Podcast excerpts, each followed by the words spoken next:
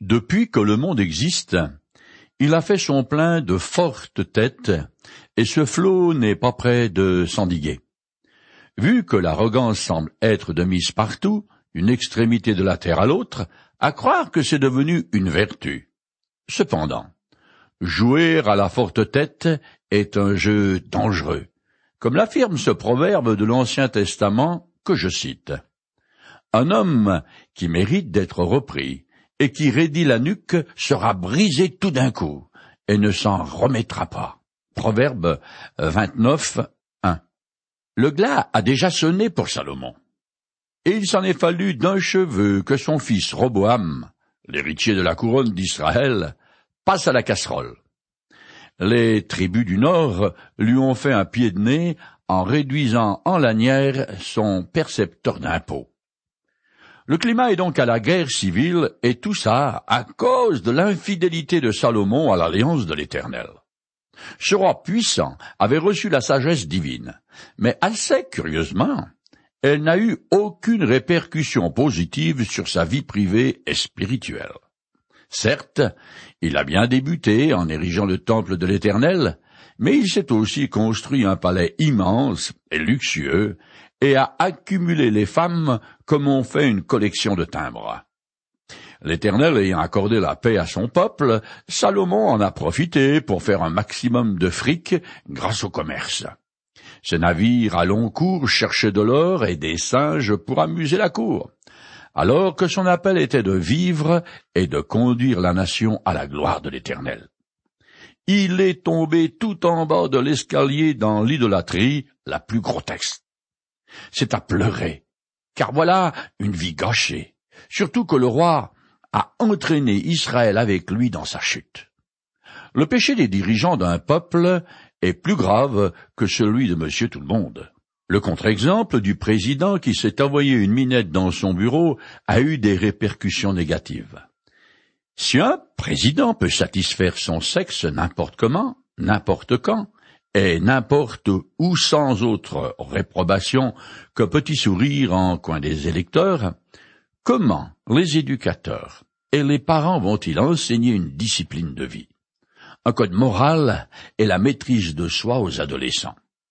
Comme je ne veux pas m'étaler davantage sur ce sujet, je continue à lire dans le chapitre 12 du premier livre des rois en compressant tout au long.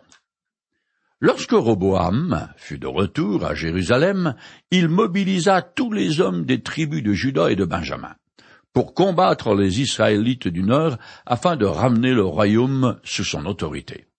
Mais Dieu adressa le message suivant à Shemaïa, homme de Dieu. Parle à Roboam, fils de Salomon, et à toute la tribu de Juda et de Benjamin, ainsi qu'au reste du peuple, pour leur dire Voici ce que déclare l'Éternel. Ne partez pas en guerre contre vos compatriotes les Israélites. N'allez pas les combattre, que chacun de vous rentre chez soi, car c'est moi qui ai produit tout ce qui s'est passé. Ils obéirent à l'Éternel et s'en retournèrent chacun chez eux. Un roi, chapitre 12, les versets 21 à 24. Le prophète Shemaïa est de la tribu de Juda et habite Jérusalem. Il prévient la guerre civile et confirme la sanction divine annoncée précédemment à Salomon. Le schisme est dorénavant un fait accompli voulu de Dieu, mais c'est la stupidité de Roboam qui l'a provoqué.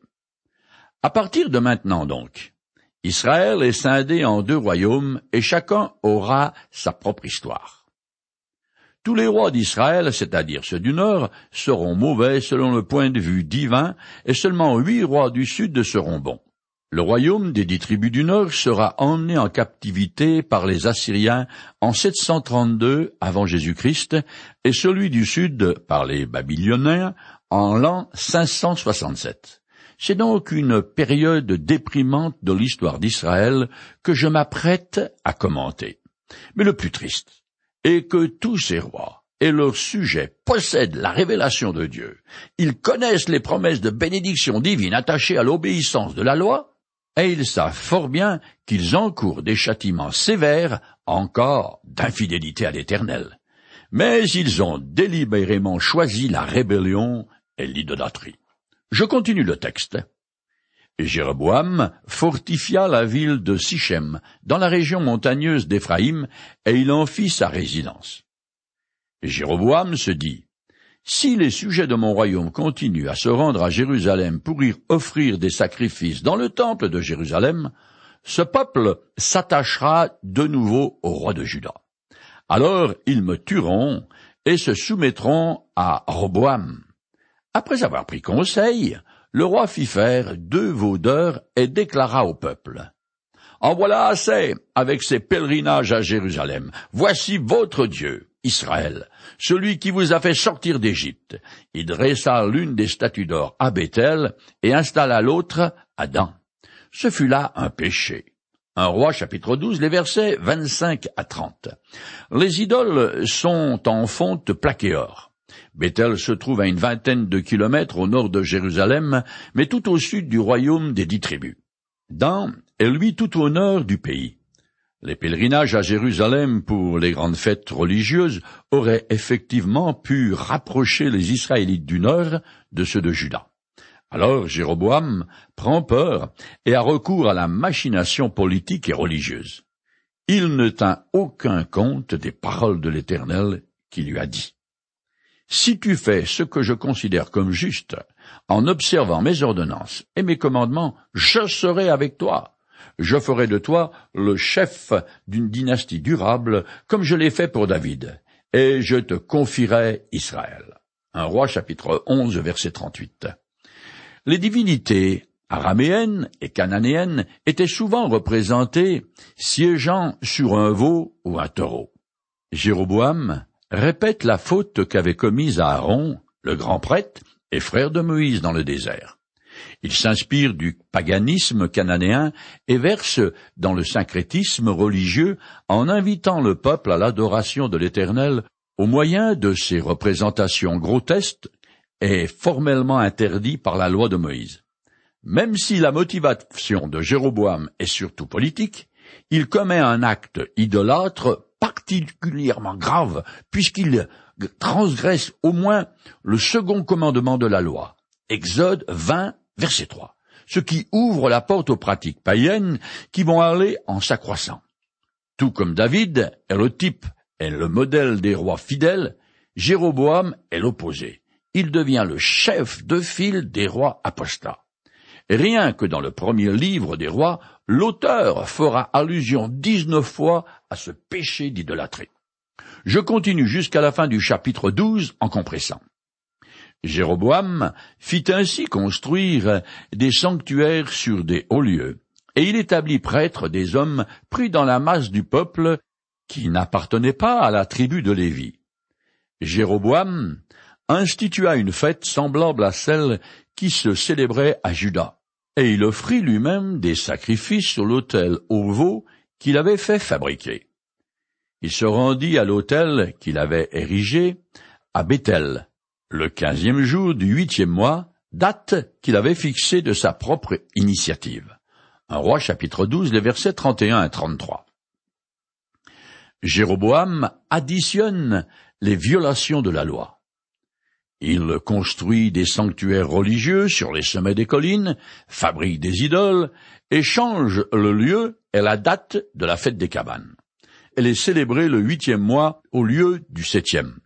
Peut-être parce que les récoltes se terminent un peu plus tard dans le nord. Il institue aussi un sacerdoce apostat parce que les prêtres descendants de Lévi, les seuls habilités à servir l'Éternel, nombre 16, refusent de prêter leur concours au culte des vaudeurs. D'ailleurs, selon le second livre des Chroniques, chapitre 11, verset 13, ils émigrèrent dans le royaume de Juda. Nous arrivons au chapitre 13 que je commence à lire en compressant. Un homme de Dieu se rendit de Juda à Bethel sur ordre de l'Éternel. Il arriva pendant que Jéroboam se tenait devant l'autel et s'apprêtait à faire brûler les parfums. L'homme de Dieu se mit à lancer des invectives contre l'autel. Il cria, Autel, autel, voici ce que déclare l'Éternel. Il naîtra un fils parmi les descendants de David. Son nom sera Josias. Sur cet autel, il égorgera les prêtres des hauts lieux qui offre sur toi des parfums, et l'on fera brûler sur toi des ossements humains. En même temps, le prophète leur donna un signe. Voici le signe qui vous prouvera que l'Éternel a parlé. L'autel va se fendre, et la graisse qui le couvre sera répandue sur le sol. Un roi chapitre 13 des versets 1 à 3. Dans les sacrifices, la graisse est la part de l'Éternel qui doit être brûlée, car elle devient alors d'une odeur agréable à Dieu. Mais son écoulement à terre signifie que le sacrifice que Jéroboam est en train d'offrir n'est pas agréé par l'Éternel. Ce prophète de Juda se rend dans le royaume du Nord pour prophétiser un événement qui aura lieu trois siècles plus tard. Deux rois, chapitre 23, verset 15. Seul Josias, futur roi de Juda, et Cyrus, futur roi de Perse, sont expressément désignés d'avance par leur nom dans une prophétie de l'Écriture. Je continue en compressant. Lorsque le roi Jéroboam entendit la menace que l'homme de Dieu prophétisa, il étendit la main par-dessus l'autel et cria à ses gardes. Arrêtez-le!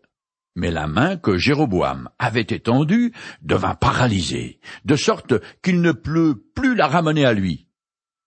Au même moment, l'autel se fendit, et la graisse qui était dessus se répandit par terre. Alors le roi dit à l'homme de Dieu, Je t'en prie, implore l'Éternel ton Dieu, et prie pour moi, afin que je puisse ramener ma main. Le prophète implora l'Éternel, et le roi put ramener sa main à lui comme auparavant. Un roi chapitre 13, les versets 4 à 6. La profession du prophète est à haut risque, car non seulement les rois apostats essaient de le faire taire, mais la moindre désobéissance aux ordres de l'Éternel entraîne un châtiment sévère. Jéroboam a de très mauvaises intentions, mais il est frappé sur le champ. Alors, il change de ton, car il veut être guéri. En guérissant Jéroboam, l'Éternel authentifie le message du prophète et se montre miséricordieux envers le roi apostat. Il est évident que ce dernier croit vraiment en Dieu et en sa puissance, mais ça ne l'empêche pas de faire le mal. Je continue. Alors le roi invita l'homme de Dieu. Viens avec moi dans mon palais te restaurer, ensuite je te ferai un cadeau. Mais celui-ci répondit, Même si tu me donnais la moitié de ton palais, je n'entrerai pas chez toi. Je ne mangerai rien et je ne boirai pas une goutte d'eau en ce lieu, car l'Éternel m'a donné l'ordre suivant. Tu ne prendras pas de nourriture, tu ne boiras pas d'eau en ce lieu, et tu n'emprunteras pas à ton retour le même chemin qu'à l'aller. Il repartit donc par un autre chemin. Un roi chapitre 13, les versets 7 à 10. Le roi veut faire un bon accueil au prophète pour dissiper l'impression fâcheuse produite par cette scène sur ceux qui ont été témoins. Comparé à Samuel chapitre 15 verset 30. Mais le prophète refuse toute communion avec Jéroboam à cause de son idolâtrie et surtout à cause de l'ordre que l'Éternel lui a donné. Je continue en compressant la suite qui est bien étrange. À cette même époque, vivait à Bethel un vieux prophète. L'un de ses fils vint lui raconter tout ce que l'homme de Dieu avait fait ce jour-là à Bethel et toutes les paroles qu'il avait dites au roi. Alors, il demanda à ses fils, Par quel chemin est-il parti? Ses fils lui indiquèrent la route par laquelle l'homme de Dieu, venu de Juda, était parti. Puis il leur dit, Préparez-moi mon âne. Ils lui scellèrent l'âne. Il l'enfourcha. Il prit le même chemin que l'homme de Dieu. Il le rattrapa et lui demanda, Es-tu l'homme de Dieu qui est venu de Juda? C'est bien moi. Alors il reprit, Viens chez moi pour manger quelque chose. Mais le prophète répondit, J'ai reçu l'ordre de la part de l'Éternel de ne pas manger de pain, de ne pas boire de l'eau en ce lieu. Mais le vieillard insista, Moi aussi, je suis prophète comme toi. Or, un ange m'a parlé en ces termes de la part de l'Éternel. Ramène-le avec toi dans ta maison, pour qu'il mange du pain et boive de l'eau. En fait, il mentait. Le prophète de Juda retourna avec lui à Bethel pour manger et boire de l'eau chez lui.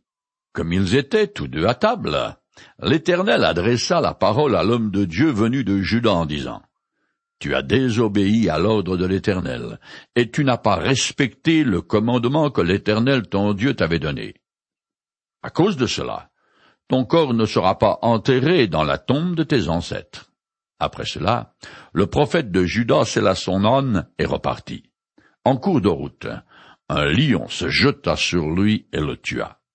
Son cadavre resta étendu sur le chemin. L'âne et le lion se tenaient chacun d'un côté du corps. Un roi, chapitre 13, versets 11 à 24. Ce vieux prophète joue un rôle bien fâcheux. Ayant appris ce qui s'est passé, il est jaloux de ne pas avoir été choisi pour cette mission et décide alors de nuire au jeune prophète. Une autre possibilité est que ce vieux prophète voulait simplement entrer en relation avec un homme comme lui. Alors, pour le faire venir chez lui, il ment. Le jeune prophète aurait dû savoir que la parole de l'Éternel ne peut être révoquée par un ange. Le châtiment de Dieu sur lui est sévère parce qu'il avait reçu l'ordre de quitter le royaume apostat au plus vite, sans s'y attarder. Mais il a désobéi. Non seulement il est tué, mais la consolation suprême de mourir dans sa maison entouré des siens et d'être enterré dans le tombeau de ses pères lui est refusée. Dur dur. L'attitude surprenante du lion qui arrive uniquement pour exécuter le prophète de Judas et qui se désintéresse de l'âne prouve que le jugement annoncé contre l'autel et les prêtres aux apostats aura lieu comme prédit. Je finis cette histoire et le chapitre 13 en compressant. Dépassant la perçure, jeune prophète, abandonné sur le chemin, et le lion arrêté auprès de lui. Ils le racontèrent dans la ville où habitait le vieux prophète. Quand le vieux prophète apprit ce qui s'était passé, il partit et trouva le corps du prophète étendu sur la route, ainsi que l'âne et le lion qui se tenaient à côté de lui. Le vieux prophète ramassa le cadavre de l'homme de Dieu, le chargea sur l'âne et le ramena à la ville pour procéder à la cérémonie funèbre et ensevelir le corps il le déposa dans son propre tombeau et entena sur lui cette complainte funèbre. Hélas, mon frère. Après l'enterrement, le vieillard dit à ses fils. Après ma mort, vous m'enterrerez dans le tombeau où repose l'homme de Dieu, car les menaces qu'il a proférées s'accompliront avec certitude. Malgré ces avertissements, Jéroboam ne renonça pas à sa mauvaise conduite. Il continua d'instituer comme prêtre des hauts lieux des hommes pris dans la masse du peuple. Il entraîna sa ruine et la disparition de sa dynastie de la surface de la terre.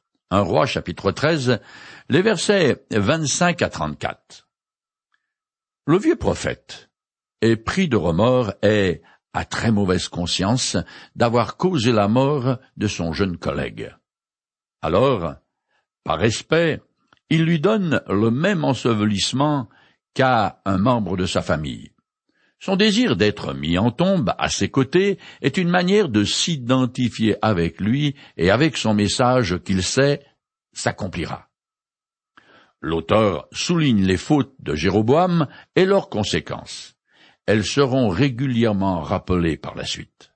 Nous arrivons au chapitre 14 où Jéroboam et sa dynastie sont jugés par Dieu. Je commence à lire en compressant. À la même époque, le fils de Jéroboam tomba malade. Il ordonna à sa femme, Viens, déguise-toi pour qu'on ne reconnaisse pas que tu es la reine, puis va à Silo. C'est là qu'habite le prophète Aïa. Tu emporteras comme cadeau dix pains, des gâteaux et un pot de miel.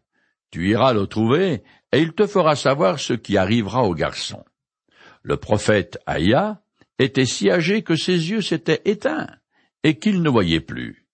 Mais l'Éternel lui avait dit, Voici que la femme de Jéroboam va venir te consulter au sujet de son fils parce qu'il est malade. Dès qu'Aïa entendit le bruit de ses pas devant la porte, il s'écria, Entre femme de Jéroboam, pourquoi essaies-tu de te faire passer pour une autre? De toute manière, je suis chargé de te transmettre une parole sévère. Un roi chapitre 14, les versets 1 à 6. Conscient de désobéir à l'Éternel, Jéroboam use de ces subterfuges minables pour essayer de tromper Dieu, et le vieux prophète maintenant aveugle. La femme apporte des cadeaux qui proviennent d'un fermier et non du roi afin de donner le change. Jéroboam a une conception magique de la prophétie qu'il assimile à la divination. Je continue en compressant. Retourne dire à Jéroboam, Voici ce que te déclare l'Éternel, le Dieu d'Israël. Je t'ai établi chef de mon peuple Israël. Tu es allé fabriquer d'autres dieux, des idoles de métal fondu. Tu m'as ainsi hérité, et tu m'as tourné le dos. C'est pourquoi je vais faire venir le malheur sur ta famille. J'en exterminerai tous les hommes, littéralement, tous ceux qui urinent contre la muraille. Je balayerai tous les descendants, comme on balaye les ordures jusqu'à ce qu'il ne reste plus rien. Ceux d'entre eux qui mourront dans la ville seront mangés par les chiens, et ceux qui mourront dans la campagne seront déchiquetés par les rapaces. Voilà ce que l'Éternel a déclaré. Quant à toi, va, rentre chez toi. Dès que tu mettras le pied dans la ville, ton enfant mourra. Tout Israël prendra le deuil pour lui et on l'enterrera, c'est le seul descendant de Jéroboam qui sera déposé dans une tombe parce qu'il est le seul membre de la famille en qui l'Éternel, le Dieu d'Israël, ait trouvé quelque chose de bon. Par la suite, l'Éternel établira pour lui-même un nouveau roi sur Israël qui exterminera la famille de Jéroboam. L'Éternel frappera les gens d'Israël qui ressembleront aux roseaux agités dans les eaux. Il arrachera Israël de ce bon pays qui a donné à ses ancêtres parce qu'ils ont provoqué sa colère en fabriquant des poteaux sacrés dédiés à la déesse Asherah. Un roi, chapitre 14, les versets 7 à 15. C'est déjà la fin de la dynastie de Jéroboam. Seul son fils aîné aura des funérailles dignes de ce nom. Les autres hommes de sa famille n'auront pas de sépulture, ce qui était considéré comme un châtiment de Dieu. Les poteaux sacrés sont en bois sculpté et représentent la déesse phénicienne de la fécondité nommée Asherah ou Astarté. Le prophète compare aussi Israël Nord à des roseaux agités par le vent, ce qui est une image de l'instabilité politique et sociale du royaume des dix tribus dont l'histoire sera marquée par des coups d'État, des assassinats et des révolutions. Le prophète annonce déjà la future déportation d'Israël de l'autre côté de l'Euphrate, en Assyrie, ce qui aura lieu en l'an 722 avant Jésus-Christ. Deux rois, chapitre 15, verset 29, chapitre 18, verset 11. Je continue plus loin en compressant. La femme de Jéroboam se mit en haute. Au moment où elle franchissait le seuil de sa maison, son garçon mourut. On l'atterra et tout Israël prit le deuil pour lui, comme l'Éternel l'avait annoncé par l'intermédiaire de son serviteur le prophète Aïa. Après vingt-deux ans de règne, Jéroboam rejoignit ses ancêtres décédés et son fils Nadab lui succéda sur le trône. Un roi chapitre 14, les versets 16 à 20. Rejoindre ses ancêtres décédés est une formule conventionnelle qui signifie aller dans le séjour des morts sans que le sort éternel du défunt ne soit précisé. Jéroboam régna de 931 à 910 avant Jésus-Christ. Il fut le premier roi du royaume du Nord et celui qui introduisit et institutionnalisa l'idolâtrie. Il a instauré des sanctuaires où sont adorés deux veaux un nouveau sacerdoce hors la loi, sans compter la prolifération des sanctuaires idolâtres sur les collines. Il a méprisé la loi de Moïse et ses interdits. Il a fait fi de la promesse que Dieu lui avait faite, ainsi que des avertissements du prophète. Jéroboam incarne la rébellion du royaume du Nord contre l'Éternel. Son seul souci était de se maintenir sur le trône. Dans sa stupidité coupable, il a voulu oublier que le pouvoir, comme la richesse, la gloire, la beauté, la jeunesse et toutes ces choses que beaucoup de gens recherchent ne durent qu'un temps. Et puis, il faut quitter cette terre pour l'éternité, emportant avec soi les choix qu'on aura faits durant sa vie.